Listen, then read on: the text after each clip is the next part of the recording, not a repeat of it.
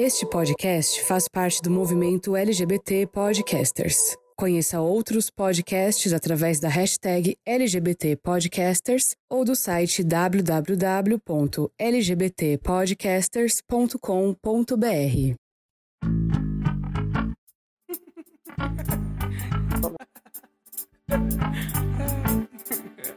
Olá, rollers! Estamos aqui de novo, mais uma semana, mais um episódio. Esse mês que continua sendo muito especial, esse mês do orgulho LGBT que ia mais, né? Que precisa até de um fôlego, ainda bem que tem esse prisma todo de gente para ser contemplado. Que bonito. Mas hoje é outro dia muito especial. A gente arranjou uma pessoa nerd para falar com a gente, levando em consideração que a gente quase não é. É? Então eu acho que vai outra pessoa nerd, né? Porque a gente já teve o FajoCast, que também é nerdão. Vamos, vamos ver como é que fica hoje. Eu sou a Karen. Sou a Veridiana. E hoje a gente tá com um cara que é muito, muito especial para mim. Me... Ele me deu um presente que é inigualável. Ele me introduziu Estranhos do Paraíso, que é hoje é meu quadrinho favorito. Má, por favor, se apresente pra galera aí. Oi, gente, tudo bom? Meu nome é Marcelo Nadali, eu sou jornalista, sou criador do canal Gay Nerd, fui editor da Mundo Estranho durante muito tempo, que é de lá que a Viridiana acho que me conhece, né? Sim, senhor. E estou muito feliz de estar aqui, obrigado pelo convite, meninas, para a gente bater esse papo. Muito legal. Má, é, conta um pouquinho do Gay Nerd pro pessoal. Tá. O Gay Nerd é um canal que o título já indica tudo, né? A gente fala de cultura pop, de cultura nerd e cultura LGBT, às vezes ao mesmo tempo, às vezes separado. Eu meio que tento alternar um vídeo de cultura pop, um vídeo de cultura LGBT, enfim. Uhum. E ele nasceu em 2017, se eu não me engano, lá na Mundo Estranho. A Mundo Estranho estava num momento de tentar criar mais conteúdo em vídeo, e um dos Aham. formatos que a gente não tinha criado ainda na Mundo Estranho era um vlog mesmo. E aí a gente decidiu, eu fiz a proposta para gente, vamos fazer um, um canal gay nerd, eu apresento. Eu sabia que na Mundo Estranho tinha os leitores, tinha uma presença muito grande de LGBTs e de Uhum. nerds. Nerds eu até consigo entender porque a, a gente acabou orientando a revista nessa direção. Os LGBTs eu não sei, mas sempre gostaram da revista, sempre foram muito presentes. E foi um sucesso. Na, no, o canal foi muito bem na, na, na, na Mundo Estranho. A gente chegou a ter vídeo que tinha 200 mil, 200 mil visualizações. Era um negócio muito bom. É, foi o vlog mais bem sucedido da Abril durante muito tempo. É, até porque a Abril não investe, né, nesse, não investia nesse tipo de formato. E aí, quando a Mundo Estranho deixou de acontecer, né, foi descontinuada em 2018, em agosto de 2018, foi Uhum. todo um, um parto, né, um processo de separação, uma ruptura com leitores, com fãs, com amigos, com putz, era todo mundo muito próximo né, na equipe e tal. E Uhum. naquele aquela avalanche de mensagens na, na, na semana da demissão, porque todo mundo foi demitido, uma demissão sumária. É, Nossa. a- adiaram os nossos, não pagaram os direitos trabalhistas, foi um rolo. A gente recebeu um Uhum. monte de, de, de, de mensagem, todo mundo, claro. E uma, as mensagens que mais me chocaram, na verdade, é que muita gente, muita, muita, muita gente veio falar comigo, você vai continuar com Gay Nerd, né? Você vai continuar Gay Nerd, você vai continuar Gay Nerd, putz, não para o Gay Nerd, eu gosto muito, não sei. Tanto gente que era Uhum. conhecida, quanto gente que era só leitor da revista, gente que era só seguidor do canal. E eu falei, cara, vou ter que tocar isso. Até porque eu sabia que ia ser um- um- uma ferramenta para eu me recolocar no mercado também, né? É óbvio que Uhum. é, não existem mais tantos cargos assim para editor, editor de revista impressa. Não existe mais isso, né? E eu Uhum. sabia que ia ser uma maneira de criar um, um novo caminho para mim. E eu gostava muito da, da- do- de fazer o Gay Nerd, ainda gosto até hoje. Assim. É muito difícil. Eu tenho uma lista de, de temas que eu quero abordar no Gay Nerd que só cresce, ela nunca acaba, entendeu? Eu queria ser, eu queria ser mais ágil para fazer, pra fazer vídeos duas vezes por semana. Às vezes eu consigo, mas a minha promessa é sempre um por semana. E eu tinha muita Uhum. coisa para falar, e eu falei, gente, é isso, vou meter as caras, vou aprender a fazer. E tô tocando, tô tocando desde. Eu voltei em setembro de 2018, então agora em setembro de 2020 eu completo dois anos. e já tô com Aham. mais de, mais de 100 vídeos, enfim, tá uma coisa bem legal, tá bem bacana. Uhum. Tá mesmo, eu adoro. Desde quando. É que assim, eu sempre fui leitora ávida da, do Super Interessante e do da Mundo Estranho, né? Então, Eu quando. também. É fantástico. Você passei a vida inteira lendo, assim. Então, quando a Mundo Estranho acabou, gente, foi foda, assim. né? Eu acho que pra todos nós, pra vocês muito mais do que pra gente, né? Mas foi complicado. Mas o Gay Nerd foi uma herança boa, né? Foi uma herança boa, foi uma herança boa e é muito engraçado porque, de fato, a minha carreira depois da Mundo Estranho divergiu em dois caminhos.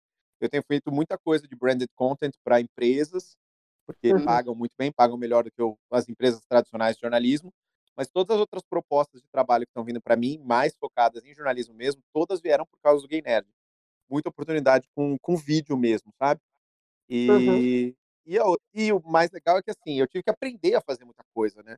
Eu, o Gay Nerd original na, na, na Mundo Estranho, a gente tinha uma equipe inteira, eu só roteirizava e gravava. Tinha alguém que editava, alguém que cuidava das redes sociais.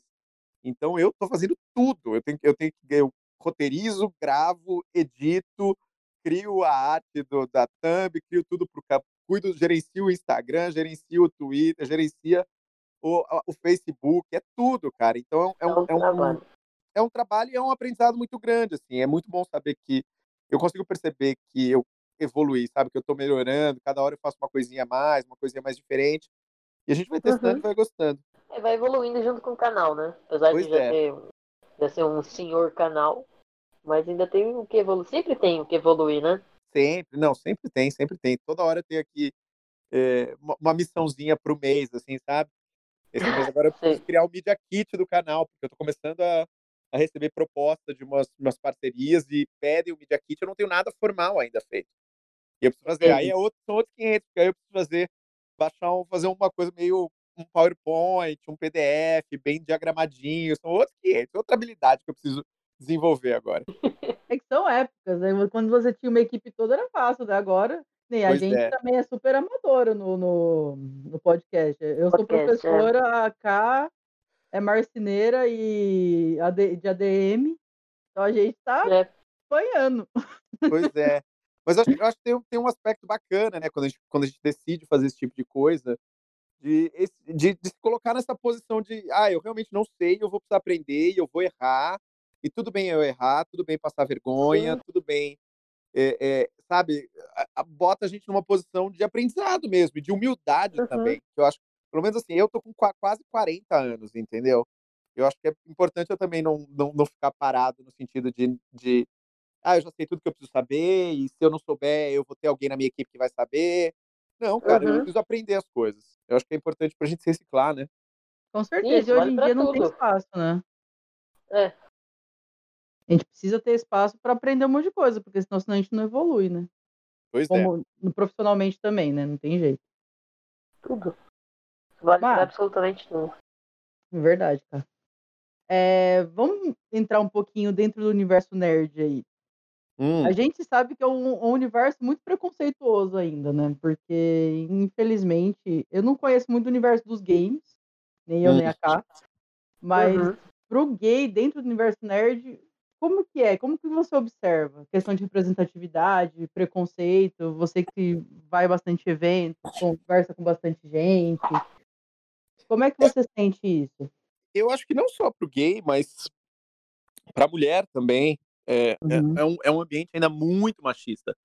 Eu, eu também não sou envolvido na área de games, assim, eu jogo muito, mas eu sou de uma geração que simplesmente nunca se acostumou a jogar online. Eu não, te- eu não vejo nenhum motivo para jogar com um completo desconhecido da Austrália, entendeu? Eu não vejo, eu não vejo graça nenhuma. Eu gosto muito de jogar com meus amigos, eu me reúno muito para jogar, a gente joga jogos de tabuleiro, às vezes a gente joga videogame também. Mas jogar online eu nunca joguei e eu sei que é onde acontecem os casos mais explícitos de assédio e de ofensas e de, enfim. É, uma coisa, a questão toda em relação à comunidade nerd é que durante muito tempo ela foi uma comunidade muito fechada. Uhum. E existem, existem diversos estudos que comprovam que quanto mais fechada é a, a, a comunidade, maior o preconceito lá dentro. Porque ela tende a lidar só com pessoas iguais, ela só aceita para dentro de si pessoas iguais à, à maioria, e então é- Uhum. eles têm uma relação de estranhamento e de, e de oposição com coisas que são diferentes. Uhum. Só que uhum. foi, o que aconteceu nos últimos 20 anos é que basicamente a cultura nerd foi tirada é, é, das sombras, é tirada de uma coisa na caverna, escondida, uma coisa underground quase, e foi trazida para o mainstream. E as pessoas todas, assim, não tem quem hoje não se assuma nerd, entendeu? Em algum ponto. Porque virou uma compreensão muito ampla do termo, né? Não é só uma coisa, ah, eu só jogo videogame, ou eu, ou eu gosto de quadrinhos, ou eu gosto Sim. de série de ficção científica.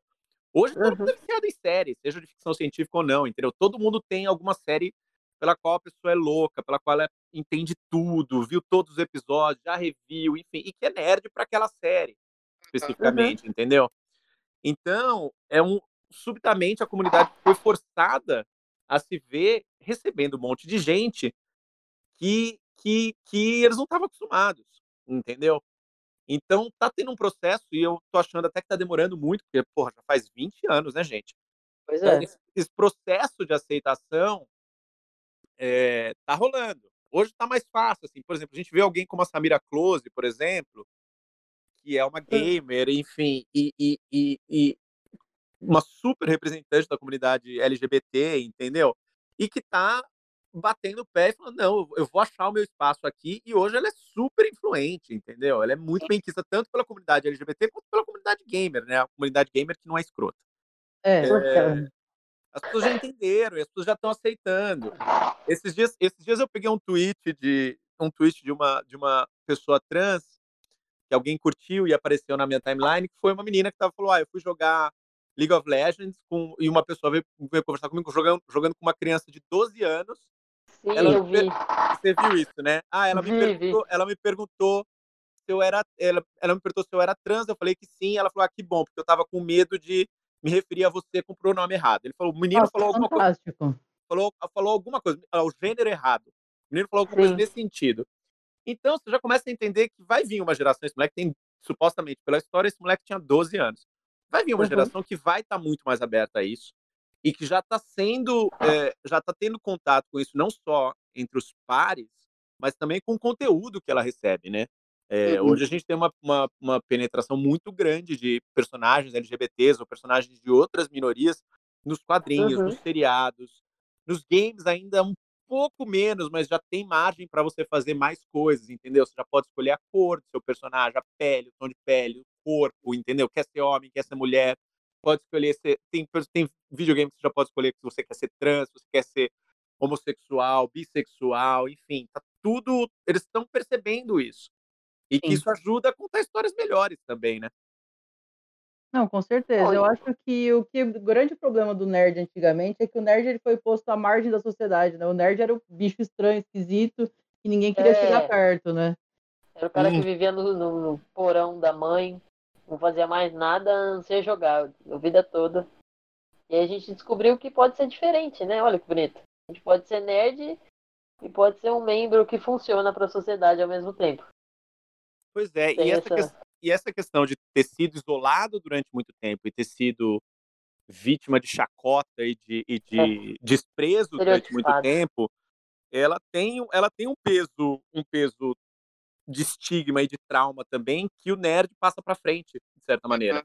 Isso é uma coisa que Sim. eu vou conversar, eu vou comentar num dos vídeos do canal. Eu tenho um vídeo do canal que eu tô preparando já faz um tempo já e tô prometendo, eu nunca faço, mas vai sair, que chama homossexualidade tóxica, que é para falar especificamente sobre como os gays, não a comunidade LGBT, mas a comunidade gay, gay mesmo, consegue ser muito tóxica com os próprios membros, entendeu? É cheia de julgamentos, é cheia de exclusões, é julgar as pessoas porque a pessoa tem um certo tipo de corpo, porque tem um certo tipo de etnia, ou porque uhum. tem uma ou, ou enfim status é, é, condição social e a gente percebe muito uma das uma das bases dessa questão é que é, para muito gay muito gay a experiência de sair do armário de descobrir a própria sexualidade lidar com ela ao longo da infância da adolescência foi tão traumática uhum. e inconscientemente ou conscientemente ele repassa esse trauma adiante entendeu? É ele, ele, ele, meio que se vinga na próxima pessoa.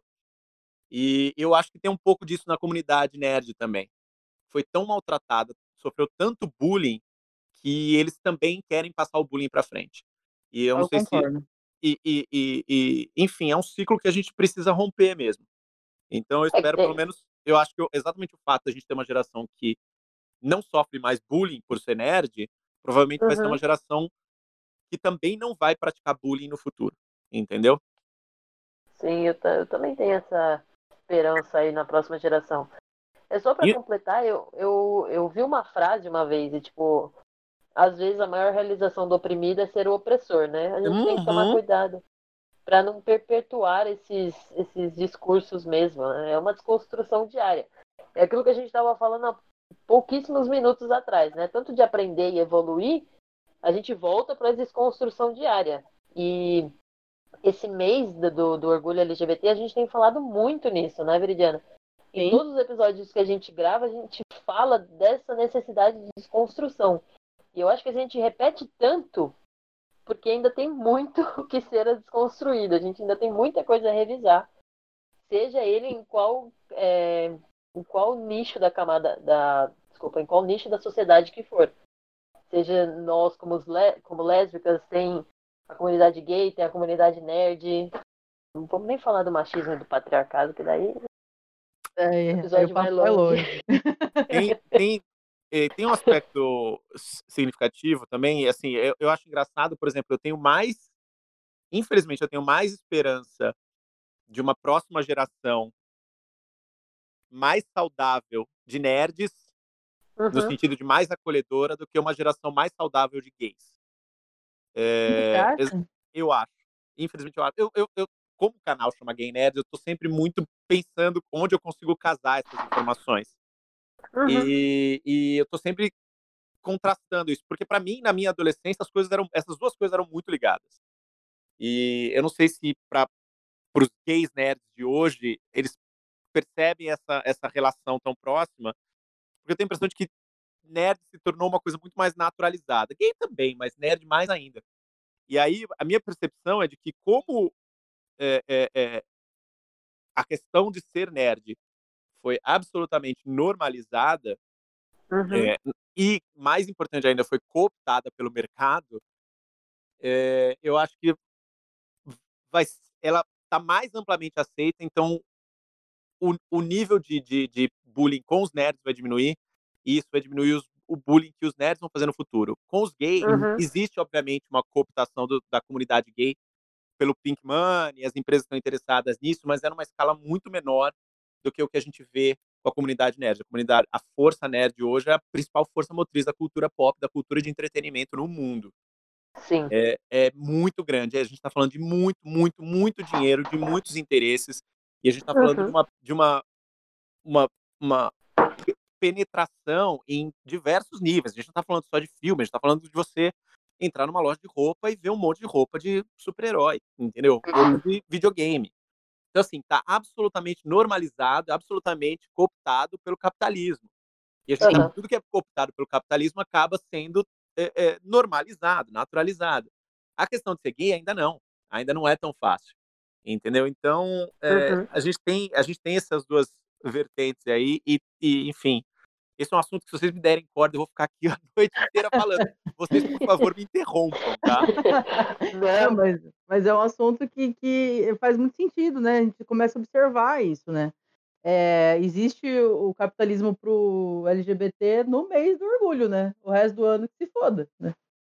O nerd, é, ele, o nerd ele virou um, um, É comum, né? Que nem você falou, das séries. Não. Hoje a gente tem Netflix, tem o Prime, tem isso, tem aquilo, e tem. Tem a CCXP, da CCXP. você é precisa o... vender um braço para entrar na CCXP. é verdade. Para consumir lá dentro é outro.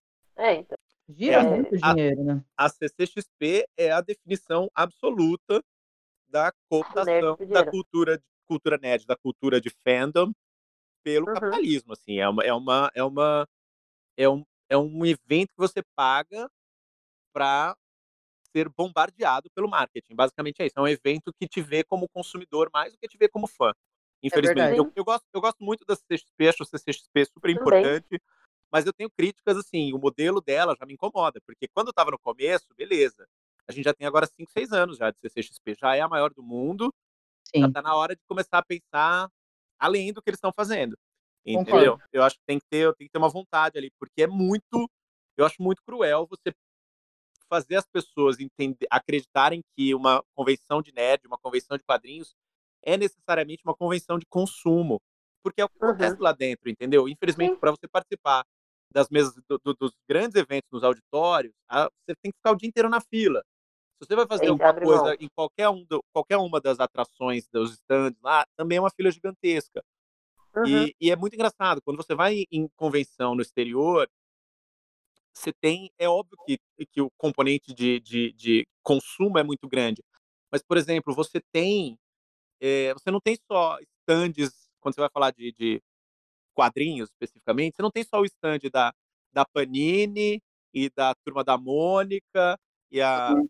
a, a, Turma a, Comics, a Comics, você não vai ter só as grandes, entendeu? Nos Estados Unidos você vai e você encontra pequenos stands, stands de lojas, do titio ali da esquina, entendeu? Uhum. Tem três, quatro lojas na cidade, uma em cada bairro, loja pequena, e vai lá e leva. E aí, uma das grandes graças dessas, dessas convenções, que foi inclusive como elas nasceram, é que você uhum. vai lá e esse cara leva uma ca caixas, caixas e caixas de revistas estocadas, coisas antigas, coisas que ficaram de, de encalhadas, que não venderam, por outro preço, você fica lá procurando, putz, eu precisava dessa edição, tudo separado pelo. Ah, essa é a caixa só do Superman, essa é a caixa só da DC, essa é a caixa de X-Men. Você fica lá viajando, você fica um tempão, e aí você encontra mais pessoas, você vai trocando uma ideia, putz, eu precisava de tal revista, você tem, ah, preciso ver, não sei o quê. E, e é isso, esse intercâmbio, entendeu? Essa troca, é. E foi assim que nasceram essas convenções. Essas convenções surgiram para isso, para as pessoas conversarem sobre quadrinhos e trocarem revistas, acharem edições antigas, enfim. Uhum. E, e, a, e a CCXP ainda não chegou nesse ponto. Eu, eu, não, achava, que seria, eu achava que seria essencial para a CCXP. A CCXP já ganha muita grana. Muito eu acho, que, eu acho que seria essencial para a CCXP delimitar uma área, da mesma maneira como eles fazem com a Artist Alley, ainda, ainda que os Artist Alley tenham que se inscrever para ir para lá, é, delimitar uma área para os pequenos revendedores de quadrinhos, entendeu? Para estimular isso, cara, que eu acho que é um, é um traço importante da comunidade que está faltando e que eu acho essencial. Não só revendedor de quadrinho, mas sabe, revendedor, meu, você vai na Comic Con, Gente você encontra... pequena, né? Gente, não, revendedor de videogame, assim, eu lembro de. Eu lembro o de né? Aquele cara que tem um videogame de 1980. E... Exatamente, exatamente. Eu lembro de na, na, na, na, A primeira vez que eu fui na Comic Con de Nova York, de ficar numa. Eu cheguei num stand que era meu. Aqueles stands, sabe que você monta com, com coisinha de grade que você compra em qualquer. Qualquer. como é que fala? Lugar de pirata você tem todos aqueles stands iguaizinhos. Era, um stand, é. era um stand exatamente aquilo, com exatamente aquele tipo de display que você monta com os encaixezinhos. Cara, que era só videogame antigo, era só fita de Mega Drive, fita de Super NES, que legal, cara. sabe? E, e, as pessoas comprando, porque tinha colecionador, encontrava. Então, assim, não é só quadrinhos, mas é trazer uhum. essas pessoas, entendeu? Trazer essa história pra, pra, pra lá e, e, e trazer esses fãs também. Essa é a questão cultural, né? Que é o você encontrar um número que você não, não, nunca mais achou, ou aquela, aquela, aquele, aquela fita de videogame que você tinha quando você era criança e quebrou. Uhum. Né? Exato. Meu, eu tive um Atari. Eu sei que a gente não tá falando sobre videogame e o console, mas eu tive um Atari. Eu não sei onde tá. Eu acho que meu pai deu. Mas eu tive um Atari. E eu tive um Nintendo 64 que eu vendi e ele tava novinho na caixa, sem uso nenhum. Realmente, o você não é do comprou... videogame. Não, o cara quando comprou, ele quase chorou de emoção. Falei, esse videogame aqui, meu irmão vai ser uma pessoa muito mais feliz por causa dele. Eu falei, também, quando você me der o dinheiro. Porque eu não videogame mesmo. Não, mas eu... eu gosto de alguns jogos. Pra mim, videogame é um negócio muito complexo, assim, porque eu sou muito ruim de videogame. Eu acho que minha arrogância não me deixa jogar, entendeu? Eu fico muito puta quando eu. Eu gosto de jogo de tabuleiro. brinca. É, eu gosto de jogo de tabuleiro. Tanto é que agora eu, tô, eu descobri um jogo no, na Steam lá que é o Detetive, né? Clue. E é de carta, mas online. Então é maravilhoso. Vocês precisam jogar. Você conhece o Board Game Arena? Não, esse não. não. Board, Game, Board Game Arena é um, é um site para você jogar jogos de tabuleiro online. Eles têm vários jogos de tabuleiro que já foram adaptados a minha turma, cara, porque assim, eu, eu tenho uma turma de jogos de tabuleiro, né? A gente se encontrava praticamente quase todo domingo. A Veridiana já foi convidada, inclusive, para ir. Sim, e... irei. Deixa eu passar essa quarentena. Pois é, e aí, obviamente, por causa da quarentena, a gente não tá se vendo. E antes da quarentena, eu estava reformando o apartamento, então a gente tá sem se ver para jogar desde novembro. Nossa. E aí, com, com a história, quando começou a quarentena, a gente percebeu que realmente a, a, quarentena começou exatamente quando eu terminei a reforma. Eu ia chamar as pessoas para voltarem para cá, começou a quarentena. Pô. E aí a gente descobriu esse site e a gente tá se encontrando, cara. A gente se encontra quase. Agora a gente se encontra de três em três dias, a gente meio que se marca para encontrar, fica umas duas, três horas jogando. E, e, cara, quebra um galhão, a gente tá se divertindo, assim. Pra quem ah, gosta de jogos de tabuleiro, chama Board Game Arena, você, você pode se inscrever de graça para participar. Se você pagar uma conta premium, você tem direito a montar uma mesa só com conhecidos seus, entendeu? Se você não paga a conta premium, você tem que entrar na mesa que estiver rolando. Então, o que a gente está fazendo é que a gente tem um, um, uma pessoa da turma está pagando, a gente está rachando entre nós a grana, não é muita coisa, são 4 dólares, né? Também que o dólar hoje está 5,20, né? Nossa, mas, é, mas, é. Rachando, mas rachando na turma toda dá pouquinho, entendeu? E aí todo mundo consegue jogar Sim. junto, a gente consegue jogar entre nós, a gente abre um, um hangout ao mesmo tempo, então a gente joga e fica conversando. Eu, Pô, que boa legal. ideia isso aí. Eu vou entrar. Boa ideia mesmo. Cara, é excelente, cara. A gente tá se divertindo. Se vocês forem entrar, podem me procurar. Meu, meu user tá lá com o Marcel Nadali. E a ah, gente vou joga. Procurar. É, com e a certeza, gente joga. Eu, eu ensino, eu já aprendi vários jogos, já posso ensinar vários para vocês também, gente. Show de bola. Porque eu tô louquinha pra jogar aquele Catan. Nossa, você tava falando outro dia, eu tô louca pra jogar aquilo.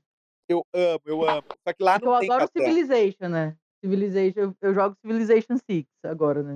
Ai, cara, eles. O, o, o, o, era o Civilization? A Epic Games estava umas 3, 4 semanas atrás. É, a Civilization. Né? É, eles, eles deram de graça. Eu baixei o Civilization, eu baixei, mas eu é. nunca abri, porque eu falei, gente, se eu abrir isso daqui, eu não, eu não tenho vida mais. Eu sou é, muito, muito viciado desse tipo. Eu amava, eu tô... assim, amava Sin City, gente, amava demais. Nossa Você senhora. também é do Age of Empires também, né? Também tive uma então. fase de Jovem Empires. Eu, eu sou do SimCity da, assim, raiz demais, assim, porque eu, eu jogava o SimCity 2000 e depois eles fizeram várias versões. Aí tinha o Sim Farm, você tinha que fazer uma fazenda. Aí Sim, eu, tive, eu tive o Sim Farm, tive Sim Ant, que você tinha um formigueiro que você tinha que criar. Gente, todos os simuladores que você imaginar, eu joguei. Eu joguei porque eu amava, eu adorava. A simulador é uma delícia, gente. É, mas é perigoso. É perigoso. Você é, perde a vida ali ele consome, exatamente. É. Ele absorve brutalmente. Meu, você não tinha noção. Eu ficava jogando Age of Empires, eu acho que 14 horas seguidas quando eu era adolescente. Sim, sim, sim. Eu perdi, assim, horas do inglês. Eu, eu, era... Olha eu gostava do inglês, eu virei professora. Nossa, teve um dia que eu falei, eu preciso desinstalar isso, eu preciso ter vida de novo. Eu preciso, eu a ver vestibular, veio vida, né? Eu falei, eu preciso estudar. Pois é. É. Nossa. Não, é, vocês falam de perder vida, mas eu acho que tem uma outra coisa que faz a gente perder a vida também. É. Que aí é, é, é sobre cultura pop. Porque Diga. você fica viciado. Não, não, você fica viciado. Tipo, eu, minha cultura pop, eu sei que eu vou ser jogada, mas a minha cultura pop é RuPaul. A RuPaul eu, fico, eu fico viciada naquilo. Eu não sei quantas vezes eu já vi a temporada da Bianca Del, Del Rio. Tipo, ela é maravilhosa, perca a vida. É a mesma coisa. É porque eu não, eu não gosto de. Eu não sou a pessoa dos games, né? Uhum. E nem do, do, do, simulador, nem nada. Mas série de TV, se eu não botar um freio em mim mesma, já era. É, já era, é já era. É, esse é o poder, o poder do, do, do, da cultura pop e por que que gera fandom tão fervorosos, né? A gente fica apaixonado quando mexe com a gente, cara. Te leva Sim. embora, você perde noção de tudo, você tem vontade de assistir de novo, você tem vontade de jogar de novo. Uhum. É, é, é, é muito engraçado, né? É muito. É uma relação quase de comfort food, né? Aquela coisa tipo, ai, sabe, nossa, eu vou. É, é, é, é, a grande questão do Friends nos Estados Unidos, né? No Brasil também, né? Brasil teve, Uma disputa, teve uma disputa milionária pelos direitos de Friends, é, pelos direitos de Friends no, no streaming, porque era uhum. da Netflix, só que a Warner queria de volta, porque eles lançaram o HBO Max agora esse mês, e de uhum. fato foi pro HBO Max, eles não renovaram o contrato com a Netflix, pagaram uma fortuna. E por quê? Porque eles sabem que tem muita gente, muita, muita, muita gente que coloca Sim, Friends, coloca Friends para dormir, assim, sabe? Tipo, é a série do fim do dia. É, ela vai descansar, eu... desencanar da vida.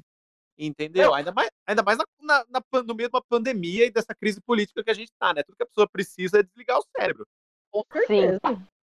Sim. Sim. sabe um negócio que eu não suporto? É quando alguém vem falar pra mim assim, How I Met Your Mother é melhor que Friends. Eu falei, uhum, Não. 100%. Eu Só nunca que não, nem quis se ver respeita. How I Met Your Mother. Nunca nem quis ver. How I Met, não How I Met, How I Met. É. Eu assisti, mas não, não recomendo. Eu não perderia meu tempo assistindo de novo. Eu nunca assisti Nunca também. quis. Nunca quis. Essa, essa, essa competitividade específica, assim, me, me, me incomoda um pouco, sabe? Eu, acho, Uhum. eu acho tão bobo. Eu vejo muito com gay isso, coisa com diva, e eu fico pensando, gente. Isso faz pra todo mundo. Pois É. é, que coisa gratuita, né? Mas enfim. É a vida. É a É a vida. É a vida. É, um, uma- Melhor um dos, mesmo é Chaves. Um dos fatores definidores de definição da nossa identidade é a oposição a outra identidade. Então, Puta, É. é verdade, né? é, a nossa identidade é construída em oposição à, à identidade dos outros. E, e Uhum. quando você consegue estabelecer algo claro como isso, e que, em teoria, é uma, é uma oposição que não tem um aspecto negativo, né? não tem um aspecto. Não é uma oposição que vai causar algo ruim no mundo. Entendeu? Você não odeia a pessoa, né? Espera-se, né? Uhum. É só uma, uma disputinha boba. Mas, cara, isso ajuda a estabelecer. Eu sou o time Gaga, você é o time, sei lá o que, Britney, eu sou Britney, Taylor Swift, Madonna. você é Katy Perry, e é isso, e a gente não se dá, entendeu? Então, a Taylor Swift é assim, assim, assado, a Katy Perry é assim, assim, assado, então temos essa oposição aqui. É que na época das boys band, né? Que quem gostava de N5 não ouvia Backstreet Boys, era Exatamente. merda, né? Exatamente. A Metaleiro de né? verdade não ouve Metallica. É uma paquice sem tamanho. Ah, é? Metaleiro de verdade não ouve Metallica? Depois que eles cortaram o cabelo, não. Então, O- É a sério, gota é. d'água foi o corte de cabelo. Não, Aí eles se venderam pro sistema. Foi- Se venderam é pro isso. sistema. Eu, como uma boa roqueira, é ridículo. Eu vejo meus amigos falando isso e falo assim, não. Metallica é fantástico. Não importa se é load, reload, não tem problema. Não, cortaram o cabelo, perderam o negócio. Falei, gente, E- Então eu acho que se a gente reparar no que o Marcel falou, a gente aplica em tudo, né? A, a- né? Sobre a oposição da- outra identidade. A gente se identifica se opondo à é qualquer identidade do outro. É. É, É, é, bosta. é uma, é, uma, é, uma, é um dos elementos que explicam a nossa situação política hoje, né? Uhum. Nossa, a nossa situação política foi muito construída, o cenário político hoje foi muito construído em, em, em oposição. Tanto que, a- literalmente, a eleição aconteceu, a, a eleição do Bolsonaro aconteceu porque as pessoas votaram em oposição ao PT e não necessariamente em apoio ao Bolsonaro. É Então tem verdade. muito isso, assim, essa, essa, essa Uhum. noção de construção do outro, de adversa, adversa, adversariedade. Nossa, palavra difícil. É. E que é o que eu, é o que eu tava falando. A adversariedade num Taylor Swift versus Katy Perry não tem consequências para o mundo. Fica uma coisa, uma disputazinha boba, porém ok. É, Quando chega num, Sim. num, num, num, num viés político, por exemplo, a gente está percebendo as consequências trágicas que pode ter, né? Vira essa porcaria que a gente tá vivendo hoje. Pois Se é. Deus quiser, hoje, hoje foi um dia bom, né? Caiu dois. Um foi preso, o outro caiu. Então, Pois é, quem sabe Pois é. os dominós não con- continuam derrubando. É, né? eu, eu não recomendo a gente entrar nesse tema porque eu sou uma pessoa, eu sou uma pessoa muito pessimista. Eu vou derrubar o, eu vou derrubar a vibe do, do podcast, gente. Não, vamos falar episódio. política hoje. A gente marca pra outro dia. A gente marca pra outro dia, porque eu também, quando eu entro nessa, eu não saio mais, é verdade. Não, a gente fez um episódio só sobre política. O bagulho foi pesado. pesado. É, é difícil. horrível. É difícil. Ô Marcel, então deixa eu te perguntar qua- quais são os maiores ícones da representati de representatividade na cultura pop que a gente tem hoje em dia, na sua opinião? Nossa, gente, isso é tão. Isso é, não, isso é tão difícil. Assim, Engraçado que eu tava assistindo. A Netflix estreou uma série nova agora chamada Snowpiercer. Que eu recomendei no canal, porque eu li. o- Ela, Sim, ela é, muito bom! é- ela é muito baseada, ela é baseada numa HQ, que eu gosto muito e tal, e eu tava assistindo. Tudo bem que eles são, são super desviados da HQ, mas enfim. E aí teve um momento que assim. E aí, vocês estão acompanhando? Tô no episódio E- 3. Pois é, então, aí no episódio 3 aparece um casal lésbico, né? Tem um casal Sim. lésbico que tá lá Sim. na cama e tudo mais. E fazia muito tempo que eu tinha que eu não tinha esse momento de pensar, gente do céu, olha, assim, olha o, o nível de normalização que a gente chegou. Pra mim, é uma- gente, eu sou o cara que, que chorou quando o Dawson's Creek teve o primeiro beijo gay, entendeu? Assim, eu tava, eu assisti, eu assisti. Essa, Eu tipo, eu assisti, entendeu? Eu era esse cara, entendeu? Pra mim aquilo foi um divisor de águas, é um negócio. E aí foi um divisor de águas, entendeu? É um negócio que não existia antes. E hoje, cara, assim, Uhum. você tem tanta, mas tanta, mas tanta, mas tanta opção, é um negócio tão é até surreal, assim, é, é até difícil de entender. E eu, eu fiquei chocado exatamente, eu até meio que desliguei, assim, do, do resto do episódio, porque eu fiquei pensando nisso, assim, sabe? Tipo assim, é um seriado sobre um trem que não pode parar nunca, num cenário apocalíptico, entendeu? E o menor Sim. dos detalhes é o fato de que tem um casal lésbico lá no meio, e é a coisa mais comum e mais correta do mundo, entendeu? Olha que maravilhoso que isso é, entendeu? Então, hoje, a gente pensar em, em- em- grandes em grandes momentos de representatividade É. Ah, tão difícil assim. Eu iria provavelmente hoje pensando na próxima fronteira dos direitos civis, assim, eu acho que em, em certos aspectos ah, os direitos civis para gays e lésbicas e bissexuais estão razoavelmente garantidos, espera-se, né? Uhum. Mas razoavelmente compreendidos, mas ainda tem muita ah, incompreensão e ignorância em relação à questão trans. Então, Sim, acho é que as- grandes, as grandes figuras de representatividade hoje, que são, de certa maneira, o ponto fora da curva, porque exatamente que, ah, casal lésbico e casal gay a gente vê em todos os lugares agora, eu acho que são as, Uhum. as- as- as figuras trans e não binárias, entendeu? E, e, e aí a gente vai pensar, por exemplo, em Pose. A gente vai- Puta merda, melhor É, série. Gente, eu, tenho, eu, tenho, eu tenho sérios problemas com Pose enquanto seriado, enquanto narrativa. Assim, eu acho bem fraca. Mas do ponto de vista de representatividade, eu acho ótimo, entendeu? Eu fico pensando Exatamente, porque. Desculpa, pode continuar. Não, não, eu, eu fiquei, eu fiquei pensando, por exemplo, outro exemplo nesse sentido, de que a série em si é fraca, mas a, a representatividade da personagem tá lá. Que é Supergirl, eu assisto Supergirl, eu, eu assisto todos os seriados de super-heróis, basicamente. E Supergirl Ah, tá. tem uma, tem uma, introduziu uma heroína trans, né, temporada passada, já faz duas temporadas, ela é membro do, membro do, do elenco fixo, ela é interpretada por uma menina trans, entendeu? Então, a Sim. gente tá vendo isso em vários aspectos, em vários momentos. E eu acho que esse- Uhum. esses são os grandes ícones de representatividade hoje que a gente precisa, sabe? Quanto mais, melhor. Sim. É que eu, eu, eu gosto bastante de Pose exatamente pelo que você falou, né? Pelo elenco ser muito diverso. E não ser um cara é, interpretando o personagem trans. Que é o que a gente vê normalmente. É uma mulher trans interpretando o personagem trans. A gente É. já vai chegar no, no ponto de uma pessoa trans interpretando o personagem cis, mas ele tá um pouquinho longe, infelizmente. Cara, Mas eu, não eu sei se gostei vocês- bastante.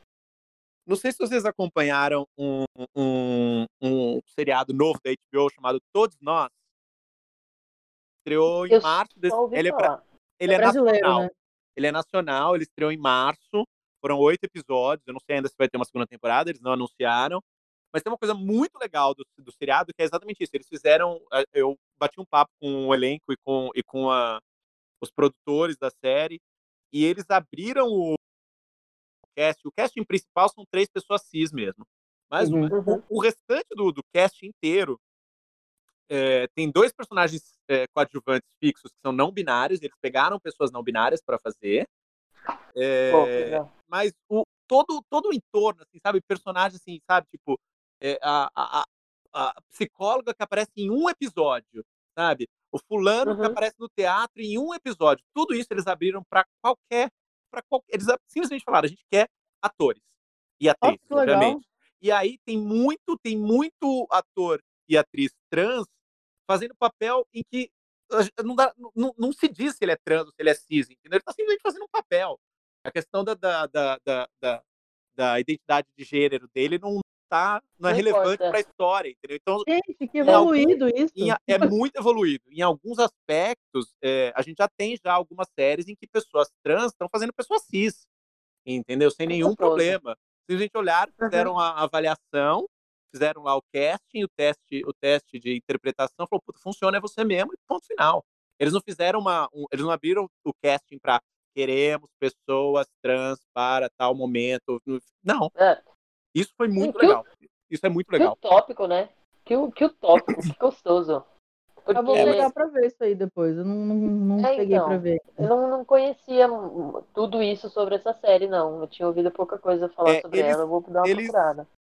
Eles realmente eles tiveram um cuidado muito grande de, de de não trazer esse discurso. Eles, desde o começo, queriam fazer uma série sobre o que é ser LGBT e jovem no Brasil e Uhum. entenderam que eles não podiam fazer isso só da boca para fora, entendeu? Então eles, eles, eles Sim. adotaram isso muito forte em todo o processo de produção. Isso foi bem legal. Isso foi bem legal. O resultado da série, de novo, enquanto narrativa, eu tenho minhas, eu tenho minhas, minhas queixas. Mas, mas, mas enquanto representatividade, enquanto valor de produção, eu acho muito legal. Foi muito bacana. Nossa, bom saber. Bom saber, Obrigada. me deixou feliz, porque a gente não vê essas coisas, né? É, o Não, próximo, Então, cara, nacional, né? é, deixa mais feliz ainda. o próximo passo é a gente ver isso numa novela, cara. A gente precisa começar. É, é, prova- é que eu também não acompanho novela, né? Mas eu Uhum. imagino que em algum ponto ou outro essa questão já foi tocada em algumas novelas, mas acho que precisa ter a, a novela que vai ser o grande momento em que a coisa vai ser absolutamente naturalizada e aí a gente vai ter um impacto gigantesco também. É que a novela é feita para atingir a massa, né? É, é, é mais complexo, é mais complexo. É uma situação. é- é- a gente está num, a gente tá num momento super é, é, incerto ainda em relação a isso, né? Eu tô, eu tô acompanhando muita discussão sobre o Oscar atualmente, entendeu? Tem uma discussão muito grande, Oscar e premiações em geral, sobre divisão de acordo com, com de acordo com gênero, sabe? Uhum, As sim. pessoas perguntando, sei lá, é, é, é, obviamente vocês fãs de RuPaul conhecem a Shangela, Uhum, Shangela, Shangela participou de Nasce uma Estrela, num papel sim. pequeno, mas com algumas falas e tal. Que acontece? E se, Shangela é indicada ao Oscar? Ela vai Onde- pegar em onde- qual onde ela categoria? Onde ela tem que ser indicada? Ela se define em que categoria ela quer concorrer? Talvez Sim. seja correta se fazer. Mas tem muita gente que já fala, cara, faz um pool de, faz um pool de 10, 10 atores e atrizes, premia dois. É, sim, Entendeu? categoria. Tem várias as pessoas estão dando várias discussões, entendeu? Assim, é, o Oscar está sendo tá tendo que ser repensado em diversas maneiras, entendeu? Por outro lado, tem gente que fala que se juntar tudo, se juntar se juntar homens e mulheres numa categoria só, é, vai acontecer o que acontece hoje com diretores. Que não Homem importa branco. quantas mulheres façam bons filmes no ano, são sempre cinco homens que são indicados. Então eles E têm branco. muito medo também. Se você juntar todo mundo, ah, não vamos ligar para gênero mais. Aí beleza, vamos- É. na hora que tiver 10 indicados de atores, vão ser nove atores e uma mulher. Entendeu? Então, assim, é, É. uma situação. Mas é, é isso, a gente, tá, a gente tá num momento de questionar coisas e que é muito válido. Aham. Mas tem toda essa questão, né? A gente precisa entender Essas- qual é a melhor maneira ainda.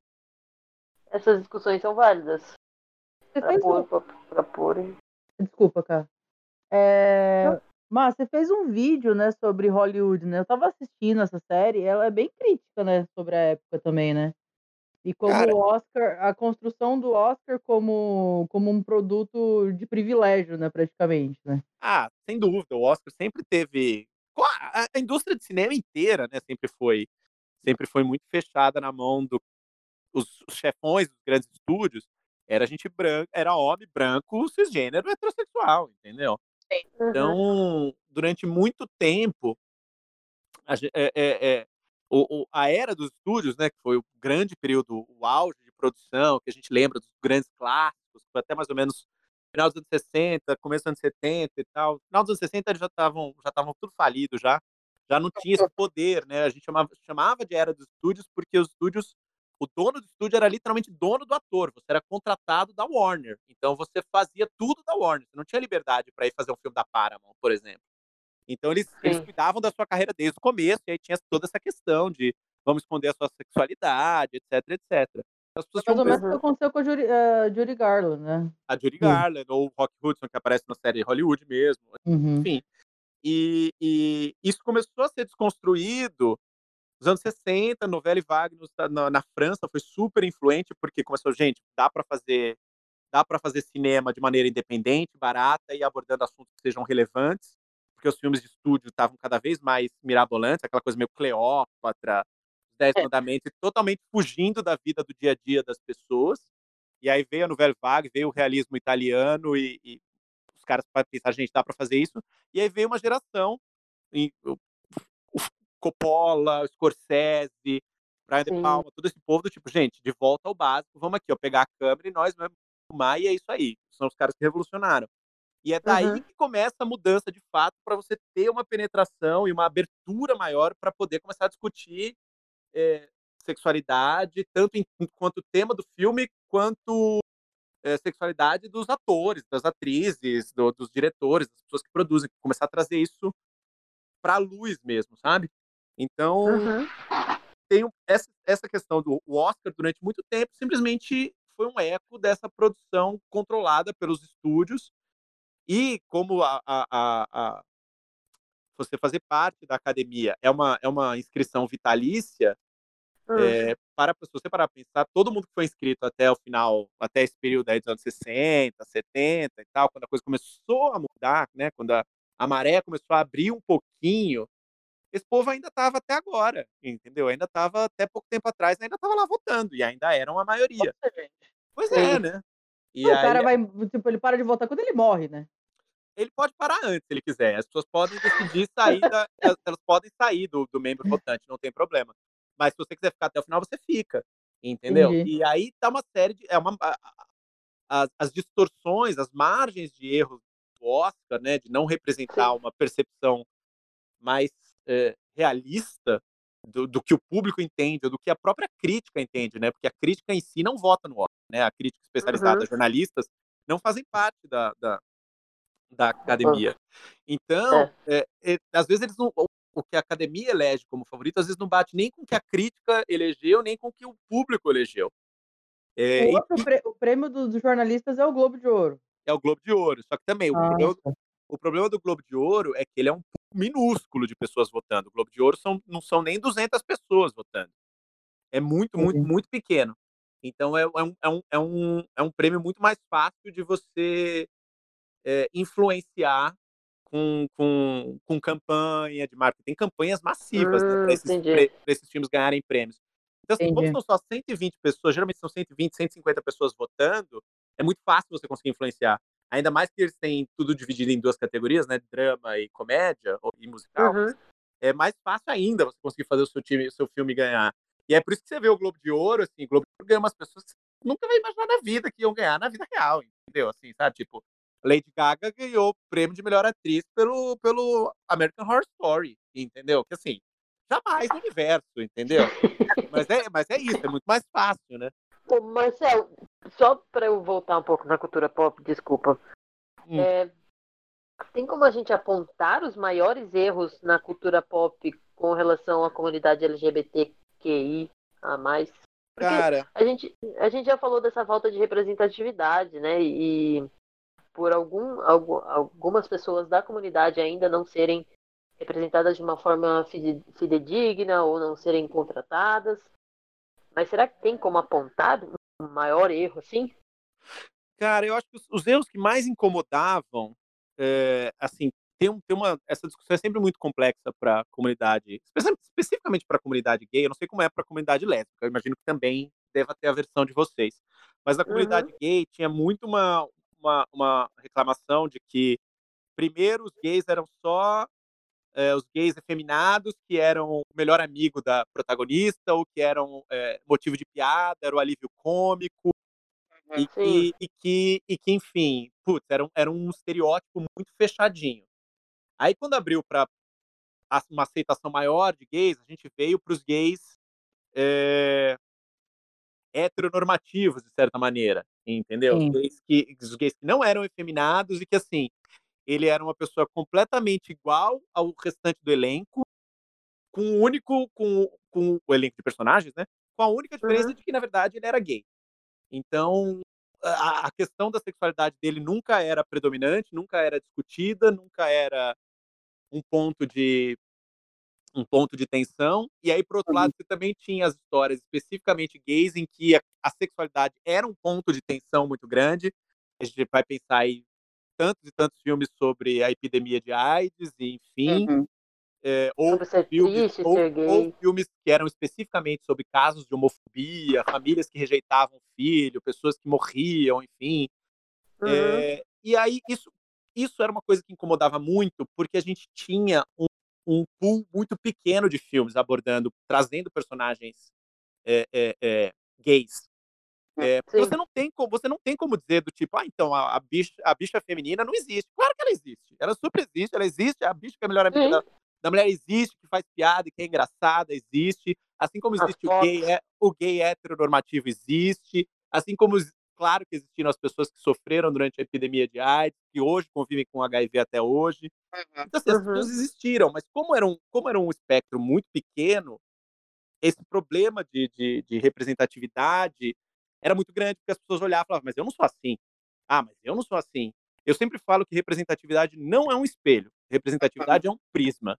É uma casa Sim. de espelhos. É uma casa de espelhos. Sim. Você não tem que ter, você nunca vai ter um personagem que vai, você vai olhar e falar, e eu sou igualzinho a esse personagem. Verdade. A grande questão é que hoje a gente tem um espectro tão grande de personagens LGBTs, eu vou, vou dizer LGBs, né? Porque T ainda não tá tão grande assim. Mas é personagens. Verdade. Aliás, talvez nem B a gente tenha tanto assim. Eu acho que é só LG por enquanto. Mas a gente talvez já, tenha, talvez já tenha um espectro tão grande de personagens gays e lésbicas que a gente já consegue aliviar essa pressão em cima de cada obra, que é você está colocando um personagem gay, então você tem que me representar. Cara, ele representa um pedaço de você, um aspecto de você, um aspecto Sim. da comunidade, um segmento. E tudo bem, não vai conseguir encapsular 100% de quem você é, porque nenhum Gente, nenhum. Eu falo isso, gente, nenhum hétero olha para um filme. Chega no, nenhum, nenhum hétero olha pro Veloz. Nenhum hétero olha pro Veloz e Furioso e fala, gente, eu sou igualzinho ao, ao Vin Diesel. Vin Diesel. Vin Diesel me é. representa 100%. Ou aí o cara, sei lá, assiste, sei lá, a lista de Schindler e fala, gente, Schindler me representa, representa 100% da minha heterossexualidade. Sim. Não existe. Então, eventualmente, a gente vai chegar num ponto que isso não vai existir para nós também, graças a Deus. É, agora, a grande questão, eu diria que o grande erro hoje, o grande erro hoje é, é, é, é realmente uma falta de representatividade é, de, de personagens trans, personagens uhum. bissexuais, eu acho que ainda existe um apagamento, de certa maneira. É o confuso, e... né? Ah, não sei o que é. o confuso. É, é, é, o, é, é o confuso, ou é o, enfim, muito incidentalmente tem um, uma experiência uma experiência bissexual, ou enfim, tem um momento bissexual. É uma coisa complexa mesmo. É uma coisa que eu adoraria ouvir um bissexual opinando sobre o que, que ele acha. Por exemplo, o, aquela série, que também é uma série de super-heróis, Legends of Tomorrow, que é uhum. basicamente o arco-íris inteiro. Tem todo mundo lá. E tem dois personagens bissexuais, entendeu? É. E eu queria muito ouvir uma opinião de um bissexual sobre essa série, o que, que ele acha desses personagens, porque uma delas está tendo um caso é, que a protagonista tem namora, está apaixonada por uma outra mulher, elas são co-capitães do time. E um outro uhum. personagem que é bissexual, mas que teve um, já teve um caso com um homem, agora está tendo um caso com uma mulher. Então, enfim, não sei como é que, que fica um bissexual. Eu não entendi que eles colocaram o Constantine ali, cara. Fiquei... Ah, cara, o, Constantine, é, o Constantine não casa com nada ali, mas a questão não. é que eles aproveitaram porque ele já existia, né? Ele teve uma série é. por muito pouco tempo e aproveitaram o personagem e, e, acho que esse espírito do, do, do, Greg Berlanti de criar esse universo da DC e puxar tudo que dava para puxar e aproveitar. E a outra, eu acho que o outro grande erro do, do, da, de, em termos de representatividade hoje é realmente é. pensar agora em, em, em, interseccionalidades na nossa comunidade, né? Então a gente talvez precise de mais gays negros, a gente precisa de mais gays fora do padrão estético entendeu? Porque a gente sabe que as pessoas estão passando por questões muito específicas. É, eu acho que assim não é não é um exemplo não é um exemplo da nossa comunidade LGBT, mas por exemplo eu assisti aquela série é, Never Have I Ever, hum. que é que é da Netflix, foi criada pela Mindy Kaling. A Mindy Kaling é uma roteirista e atriz americana de ascendência indiana. Uhum. Ela sempre discutiu muito essa questão e ela criou essa série e ela, eu vi a entrevista dela, ela falando, cara, que, que para ela era muito representativo escolher uma é uma série adolescente com uma menina também de uma família indiana. Só que essa menina é de uma é de uma subetnia, não sei se esse é o termo, mas enfim, de uma de um, de um grupo étnico dentro do grupo indiano que, de, que é um de, de, tom mais de pele mais escura. Certo. Ela uhum. fala para que ela fala que os indianos que apareciam até agora eram são os indianos com pele clara.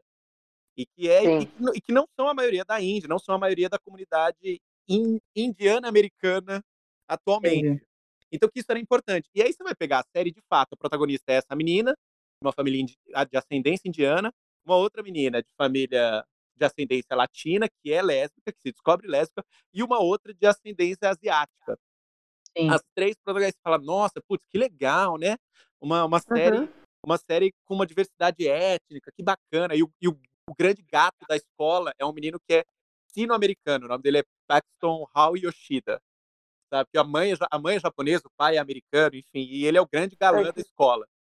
Só que aí, por exemplo, você, você pega essa série e pensa, nossa, que legal, né? Eles pensaram todo esse processo, toda essa representatividade, que bacana. E aí tem um personagem gordo, cuja função dele na série é basicamente ser gordo.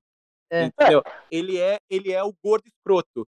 Entendeu? Ele, ele faz, faz, faz aquele gordo que faz qualquer coisa por comida, que vomita depois de comer muito, que todo Uma mundo estoa, com cara de idiota. Uma caricatura merda, né? Uma caricatura merda, assim, eu não consigo entender como eles olharam aquilo.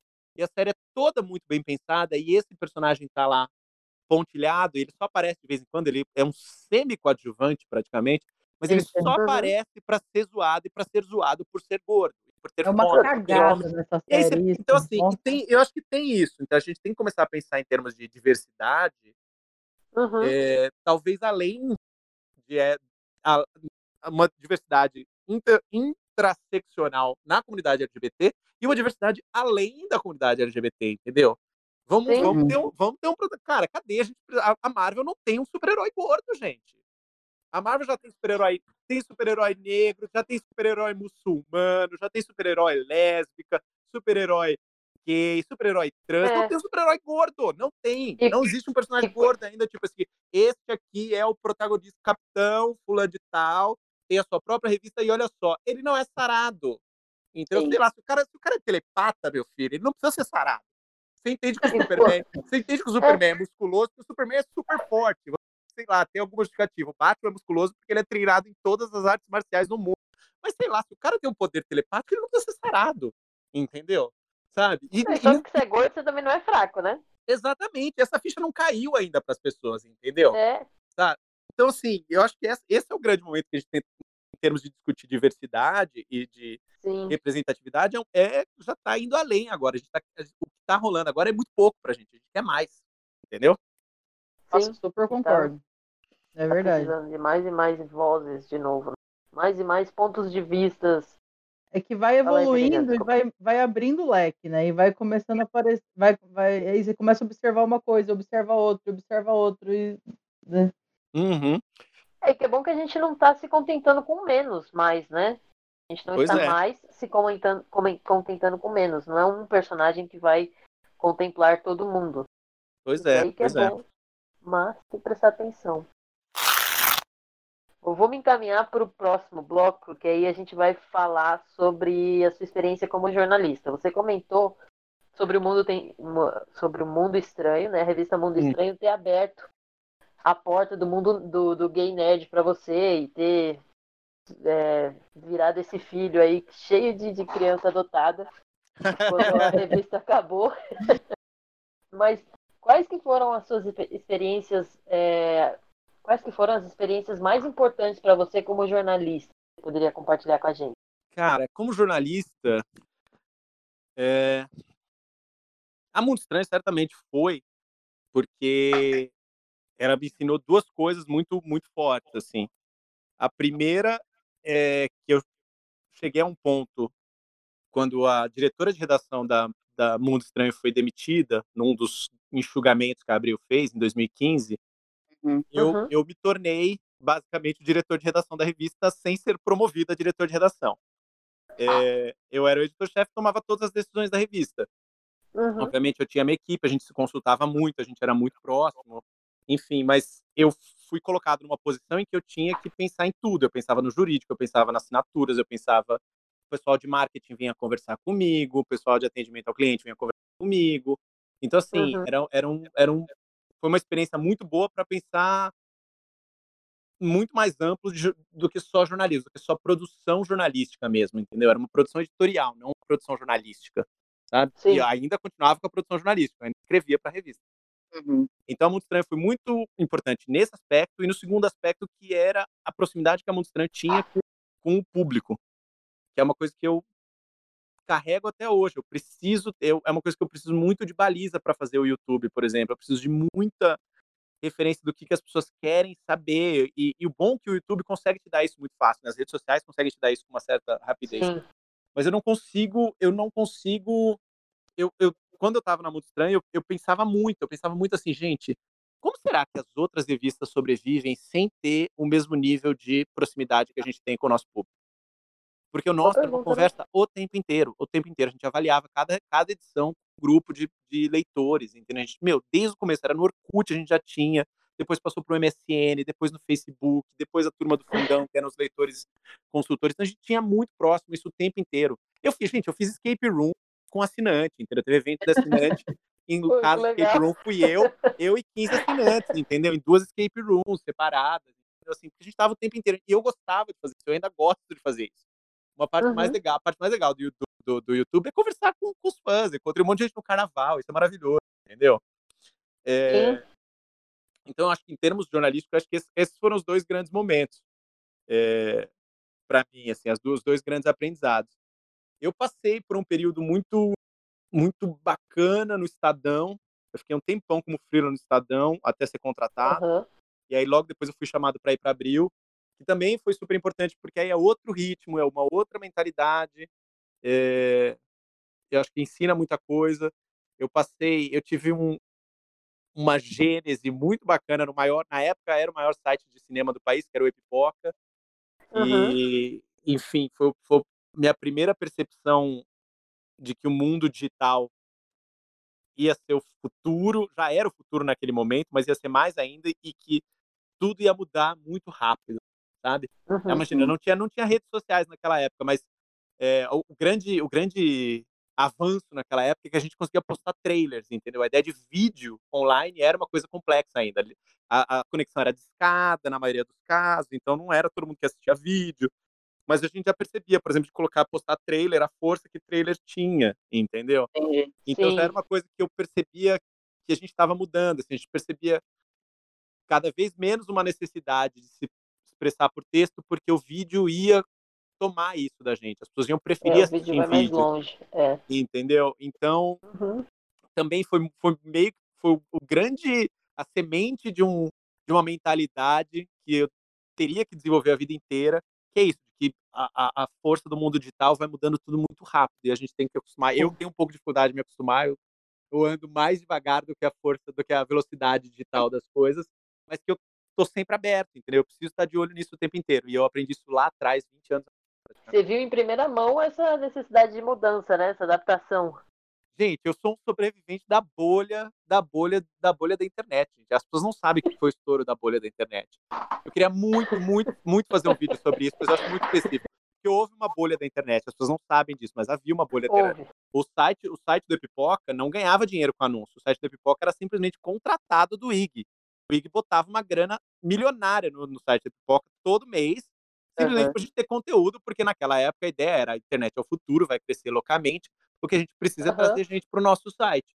E para a gente trazer Sim. gente para o nosso site, a gente precisa ter todo tipo de conteúdo. O IG pagava um monte de site para fazer um monte de coisa, e a gente era o site de cinema. Então, assim, e aí, evidentemente, uma hora esse modelo de negócio funcionou, para vários lugares não funcionou. Né? Tudo que havia naquela época basicamente só sobrou o UOL, Uhum. E ainda assim, porque o UOL tinha o amparo da Folha, e hoje é a Folha que é amparada no UOL. Mas enfim, Sim. então a bolha estourou. E eu sou um sobrevivente da bolha. Essa história é muito boa e as pessoas não imaginam como é que funciona. Tudo pré-Google, pré-Twitter, gente, era uma loucura. Era uma loucura. Gente, eu fico lembrando disso, é, eu não consigo, às vezes, consigo, é, fazer uma timeline, assim, porque de repente não tinha, aí de repente tinha. Meu Deus, eu preciso disso tal sabe? A primeira vez que você mexe no computador, a primeira vez que você acessa a internet. Eu lembro quando meu pai, nossa, a internet é assim, ó. Gente, aquilo, meu Deus do céu, você abre um mundo, né? Você, não, nem, não, nem tão rápido, né? Não, nem vai, nem vai, tão longe. Assim, é muito engraçado. Eu tô assistindo, entrou, entrou na Netflix agora, dia 1 de junho, um dos meus reality shows favoritos, que é o Top Chef. E eu tô assistindo a primeira temporada, Sim. que eu nunca tinha visto. Eu comecei a ver Top Chef a partir da sexta.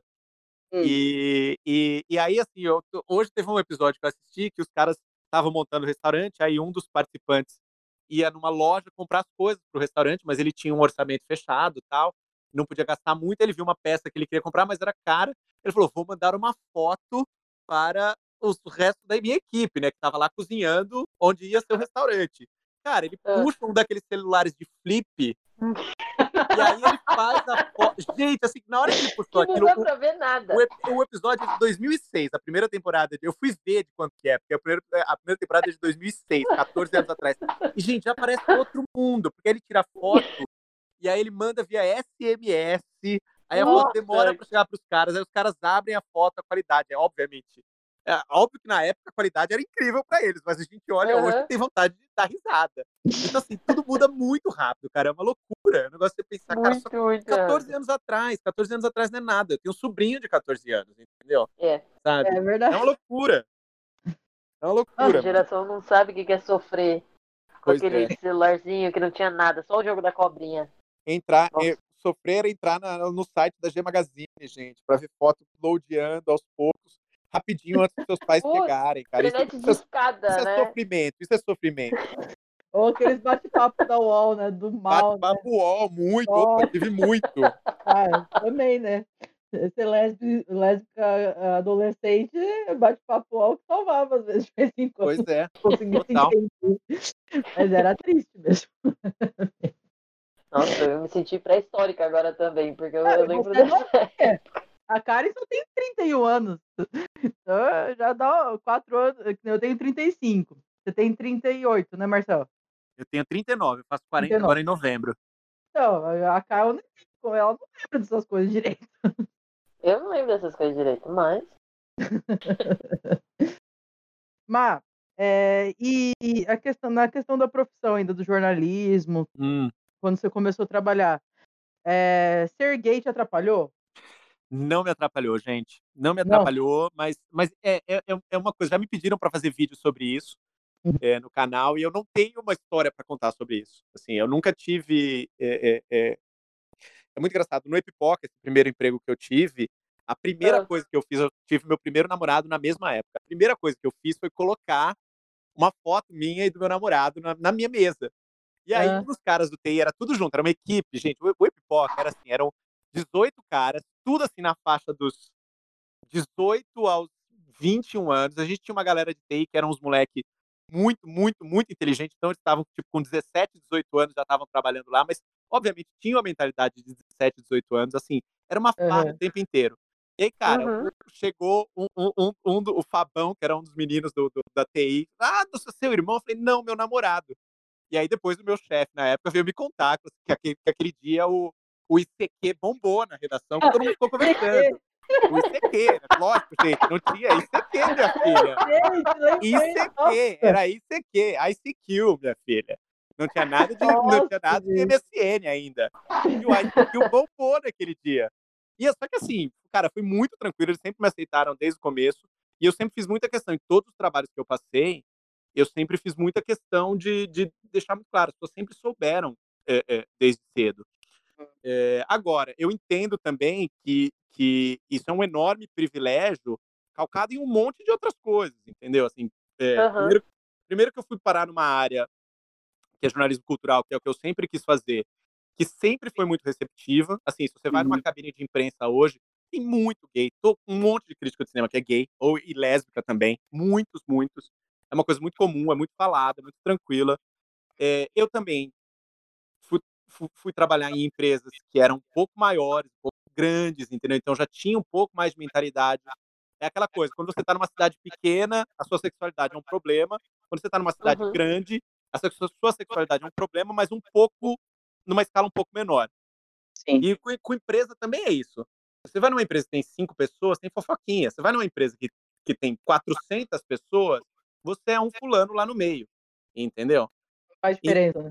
Não faz diferença. E, obviamente, eu, todos os outros aspectos. Eu sou um cara branco, eu sou um cara dentro do padrão estético, é, eu sou um cara não efeminado, entendeu?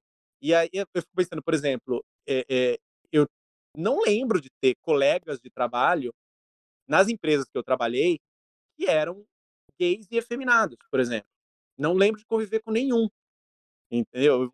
Entre os críticos de cinema, a, a galera que a gente conversa nas cabines, que a gente se encontra regularmente, a gente tem, enfim. Mas na, nas empresas que eu trabalhei, eu não vi.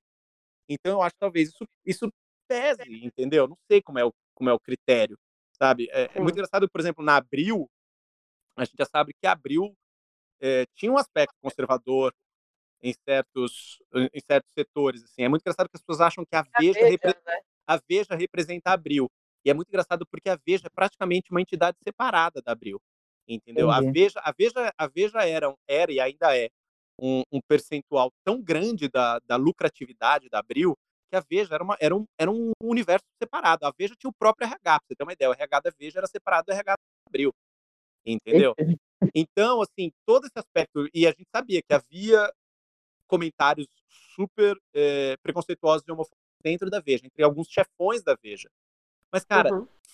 fora, da, fora da, dali, gente, assim, nada, zero. Assim, nas, outras, nas outras revistas, é muito engraçado, as pessoas também falam, ah, você trabalhava, trabalhou na Abril, aquela empresa de, de, de direita, não sei o quê, atacava o PT o tempo inteiro. E, de fato, a Veja atacava o PT o tempo inteiro.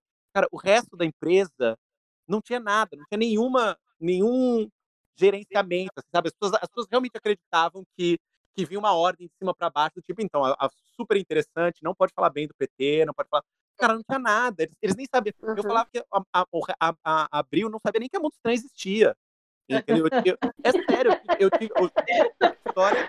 Não, sério, sério, história verídica. Eu tive uma reunião com um gerente de um gerente de um gerente comercial da Abril.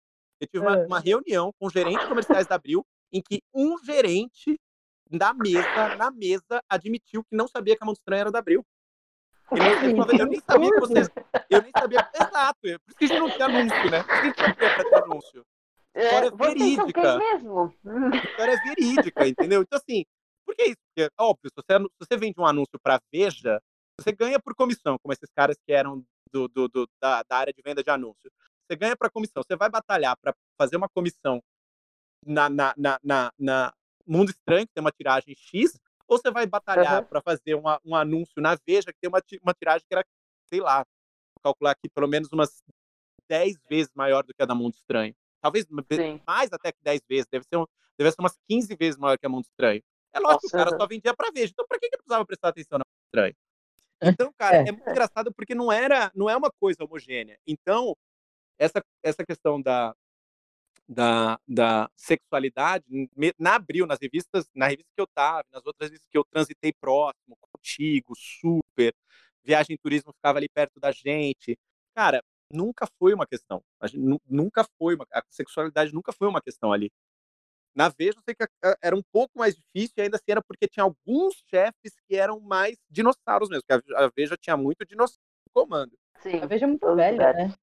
É, ela era, né? Ela tentou dar uma uhum. renovada, não sei nem é. mais como está a situação agora, mas ela, durante muito tempo, quando era o Eurípides Alcântara, era, era muito, era um, era um time de dinossauro. Assim, era uma coisa. Eu lembro, eu lembro da. Quando, gente, quando. quando quando eu queria ter guardado essa edição, quando saiu Pokémon GO, que foi aquele fenômeno, lembra do Pokémon GO? Uhum. Eles Sim. fizeram uma matéria de seis páginas que era assim: é, a era nerd chegou. E eu pensando, amigo, vocês, descobriram essa pauta. Vocês descobriram essa pauta 10 anos atrasados. Assim, 10 anos no mínimo atrasados.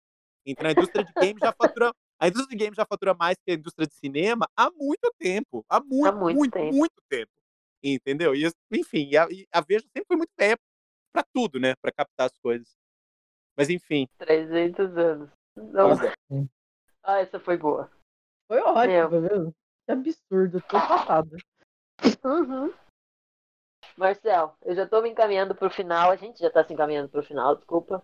Mas eu queria agradecer, antes de fazer a pergunta capciosa, eu queria agradecer a sua presença, você ter topado falar com a gente hoje.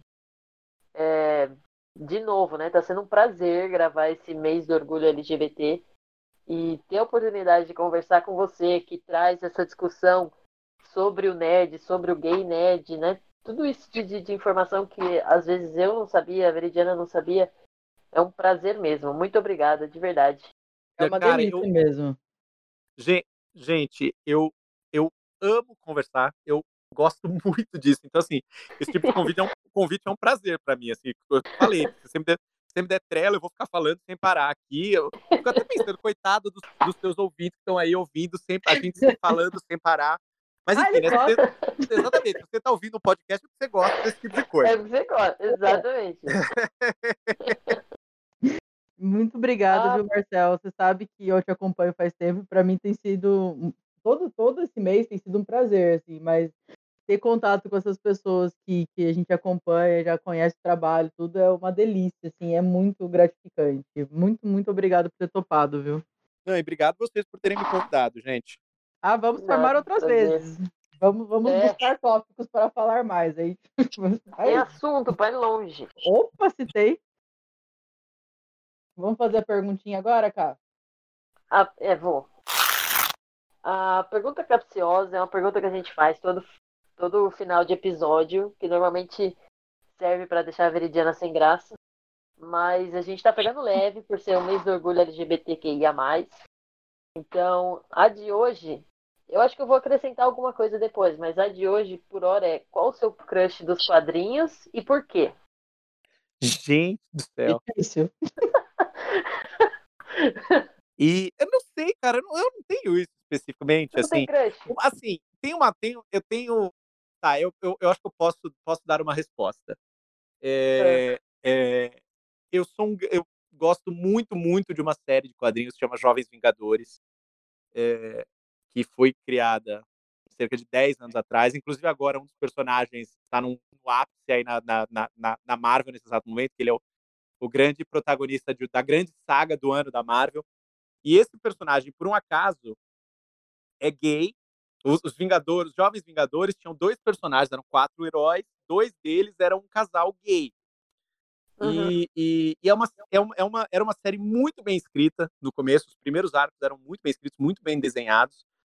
Cara que escrevia era o chamado Alan Heinberg, que é um cara que veio, veio da TV, ele fez muita coisa para TV, se não me engano, ele fez DLC, ele escreveu Desperate Housewives, então um cara que entendia. Então era um aspecto, tinha uma coisa muito legal de super-heróis, sem dúvida nenhuma, uma sacada muito boa, muito bem casada com a Marvel, com a história da Marvel, com a mitologia da Marvel, o momento que os Jovens Vingadores surgiam. Mas também tinha isso, tinha essa construção desse casal, que era o Billy Kaplan e o, e o Ted Altman, que é o, o Icano e o, e o Hulkling, é, e que era um casal adolescente, que tinha momentos que eles contavam um pouco da questão na escola, enfim, como eles se descobriram gay, teve episódio, teve momentos na série que eles falavam sobre isso e tal. E é um casal Uhum. muito fofo, muito fofo. É, os dois são lindos, a arte era do Brandon Choi, que eu amo, os dois são lindos. E Ah, são mesmo, são os fofos mesmo, são adoro. os fofos. E, e, e, e eu acho que tem uma coisa, tem uma, uma projeção muito grande da minha parte também, porque eu sou um cara que adiou a adolescência, né? Eu não passei, eu não tive uma adolescência gay. Eu fui ficar com o cara só na faculdade, uma decisão muito deliberada da minha parte. Então eu acho que tem uma coisa ali, um aspiracional de, de ver os dois juntos, de terem esse namorico de, de adolescentes, entendeu? É muito fofo. Então eu acho que se eu tivesse que dizer um crush, pronto, é um crush trisal. Eu, o Icano, o Icano e o Hulkling. Gente, e além de tudo, é importante, é importante frisar. Eu também queria fazer muito essa discussão no, no, no, em um vídeo do Gay Nerd. Eu adoraria a opinião de vocês, que é a seguinte: o Icano é transmorfo. Ele pode alterar o corpo dele. E aí a minha pergunta é: Ele que é o filho da mística, né? não, não, não, Eu- não. Não, eu tô trocando tudo, tô O. Noturno é o filho da mística, o Noturno, do Noturno, Invisível. verdade. É, o, ele é transmorfo também. E aí a questão é: se você namora um transmorfo e que, portanto, pode assumir qualquer gênero, Aham. na verdade você não é homossexual, você é pansexual, então. É verdade. Né? Eu acho E também que tem, um- tem, um outro, tem um outro exemplo clássico, que é, na, que é no, no- nos Fugitivos, que também é uma equipe jovem da Marvel, que eu amo também, amo demais, escrito pelo meu roteirista favorito, que, que Aham. também tem uma menina que namora uma outra menina que, na verdade, é uma alienígena transmorfa. E que pode, pode virar homem, pode virar alienígena, pode virar mulher, enfim. É, E aí, não sei, como é que a gente classifica essa pessoa? Acho que é fã mesmo, porque não tem é como. pansexual, É ela não, é, ela não é homossexual, ela gosta de uma pessoa que tem várias, várias sexualidades, várias identidades de gênero ao mesmo tempo, então ela é pansexual. Com certeza. E- enfim, grandes É. discussões filosóficas que só os quadrinhos nos permitem. Com certeza. e você, cara, tem um Você crush? quer falar o seu, Veridiano? Ah, eu vou deixar o meu por último. O meu, Eu tenho. Umbrella Academy, Umbrella Academy é um quadrinho, não é? Sim, É a personagem que a Ellen Page fez. Ah, Serve. é legal. A Serve. violino branco. Violino branco. Hum, É meu muito crush. bem, muito bem. Meu crush. Não tem uma defesa assim muito elaborada pra fazer, porque eu não li o quadrinho, só assisti a série. mas ela é meu crush. Nessa, assim, não, valeu, valeu, valeu. Tá certo. Se fosse perguntar de série, a Cá tem uma lista, né? Eu tenho uma lista. Tenho uma lista. Tá, fala de série, então. Não dá pra colocar uma só. Tem que deixar em aberto. Sim, senhora. Bom, o meu crush de quadrinhos é a Francine. Ah, que maravilhoso! A. Eu, eu, tinha, eu, eu tinha certeza que você ia falar ou a Catiu ou a Francine. Eu estava aqui na dúvida, aguardando qual das duas ia ser. É. É a Francine, porque a Francine é retardada, ela é muito louca, a Francine, né? Eu me identifico muito com ela. A Francine é desesperada, arranca a roupa. E você tá lendo agora o é, Five Years? Eu? É. Não, o que, que é o Five Years? Você não viu a continuação do Terry Moore? Terry Moore está fazendo uma continuação de Três do Paraíso? Uh, você não viu, Marcel? Não estou Tá. Sabendo, mão. Você jura? Juro, ele Primeira fez. mão pro Marcel. Primeiro, ele fez 10 issues do que chama Friends in Paradise 25.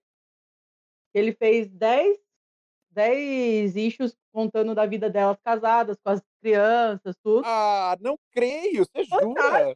Nossa, eu vou te mandar. Eu- Calma. Eu quero. Eu te mando, assim que acabar a gravação, eu já te mando. E ele pegou as outras personagens do Motor Girl, do Rachel Rising, colocou junto e fez uma puta de uma trama internacional que, o- que, de uma bomba muito louca que vai matar o mundo inteiro. Pra variar. Ele, não, ele não É. consegue só fazer um drama, um Não, drama doméstico, né? Tem que sempre ter uma conspiração, uma máfia, um grupo terrorista. as crianças são as melhores personagens. É demais, é demais. Que maravilhoso, cara. O Demais. David aparece também? Oi? O David aparece? Não, aí ele. O David já morreu, já morreu no Ah, final ele do morre, é filme. verdade, ele morre no final, é verdade. Que triste. Ele- Eu quase respondi o David como meu crush aqui, eu cogitei aqui. Ah, mas ele é uma gracinha mesmo. Ele é um querido também, é verdade. Mas eu vou te mandar. Mas aí a Francine, porque a Francine ela põe ordem na cachorra. Ah, que Ah, bom, né? né? Que bom que ela aprendeu a controlar a Cachu. Depois demorou. Bicha Pois é. louca. Eu vou, eu vou propor um negócio aqui de improviso. É sem Diga. pensar. Vamos lá. Se você tiver que indicar uma série ou um quadrinho que quase ninguém conhece, qual que é? Começa, Veridiana. Dá tempo pro Marcel pensar. Quase ninguém conhece. Eu, assim. Eu vou falar do- do- da minha bolha. Minha bolha não conhece Preacher. E eu amo Preacher. Na verdade, eu gosto de quase qualquer coisa do Garth Innes, né? Então, eu Hum. indicaria Preacher. Você já tem o seu, Marcel? Cara, eu tô pensando aqui. é, de curto prazo. Não, de curto prazo aqui, esse ano, uma série que eu vi que teve pouca, pouca repercussão e que eu gostei muito, chama The Outsider da HBO, que é uma adaptação do Stephen King. Que o pitch que eu vou deixar para as pessoas aí, para os ouvintes, é o seguinte: se você gostou de True Detective, que também é da HBO, imagina que é um True Detective sobrenatural. É o mesmo tom, é, tem a protagonista é a Cynthia Erivo, que a, a atriz que acabou de ser indicada ao Oscar esse ano. A personagem dela, eu não sabia, mas é uma personagem recorrente do Stephen King. Ele, inclusive, o próximo livro dele, que é uma coletânea de contos, chama It Bleeds, né? Sangra, ele sangra, enfim. É, tem um conto com ela, enfim, é uma personagem, é uma personagem com Asperger, então ela está ali no espectro de síndrome de Down, mas ao mesmo tempo é uma é uma super investigadora. E, meu, é muito, é muito, muito incrível. Eu fiquei muito fascinado. Os Dá primeiros medo. três- não dá medo, ele não é de dar medo, ele, ele te incomoda. Ele, ele é um, Ah, ele é um então eu vou suspense, gostar. ele não é, ele não é terror, ele não é terror. Ele só é um suspense, ele só, ele só te deixa com aquela sensação, gente, tem uma coisa muito errada acontecendo. Esse povo todo tá se dando mal e tá- todo mundo vai se fuder e eu tô sabendo que todo mundo vai se fuder e eu, eu tô muito preocupado com isso. É, é basicamente esse o clima, assim. Ah, eu vou, vou procurar. Vamos saber. Anota, Veridiana, depois me passa. Sim, senhor, tá anotado. The Outsider, né? Mas The é, então eu não Outsider. esqueci. The Outsider, Outsider. estreou em janeiro esse ano nos Estados Unidos. Olha. Ah, show de bola. A Beleza. minha indicação é uma série fofinha, é uma série chamada Bond Girls. eu não acho que muita gente conheça. É canadense e ela fala sobre, eu não me recordo se é a Primeira ou a Segunda Guerra Mundial, quando, todo, quando todos os homens, praticamente todos os homens saíram para lutar a guerra, e aí as mulheres tiveram que trabalhar nas fábricas de bomba. Hum.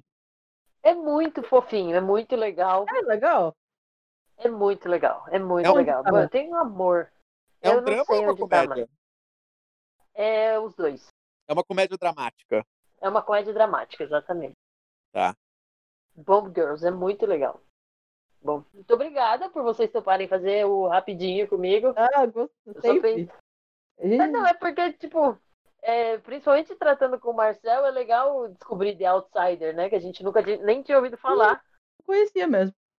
Pois é, É? repercutiu muito pouco. Achei muito estranho, porque a série realmente é muito boa. King, normalmente tudo que o Stephen King faz dá uma hypada, Uma né? audiência, né? É. Ainda mais com o It vindo do Torsono, veio com puta de um peso, né? Bah, whatever. Bom, Marcel, a gente chegou na parte do, do, do episódio onde você pode deixar suas redes sociais, para caso nossas New Rollers não te sigam ainda, se você quiser deixar.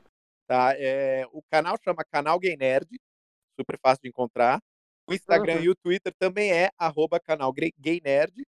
E se vocês quiserem me encontrar no meu Instagram pessoal, é arroba Marcel Nadali. Para as View Rollers, em particular, eu queria só contar para vocês, deixar vocês interessadas em se inscreverem no canal.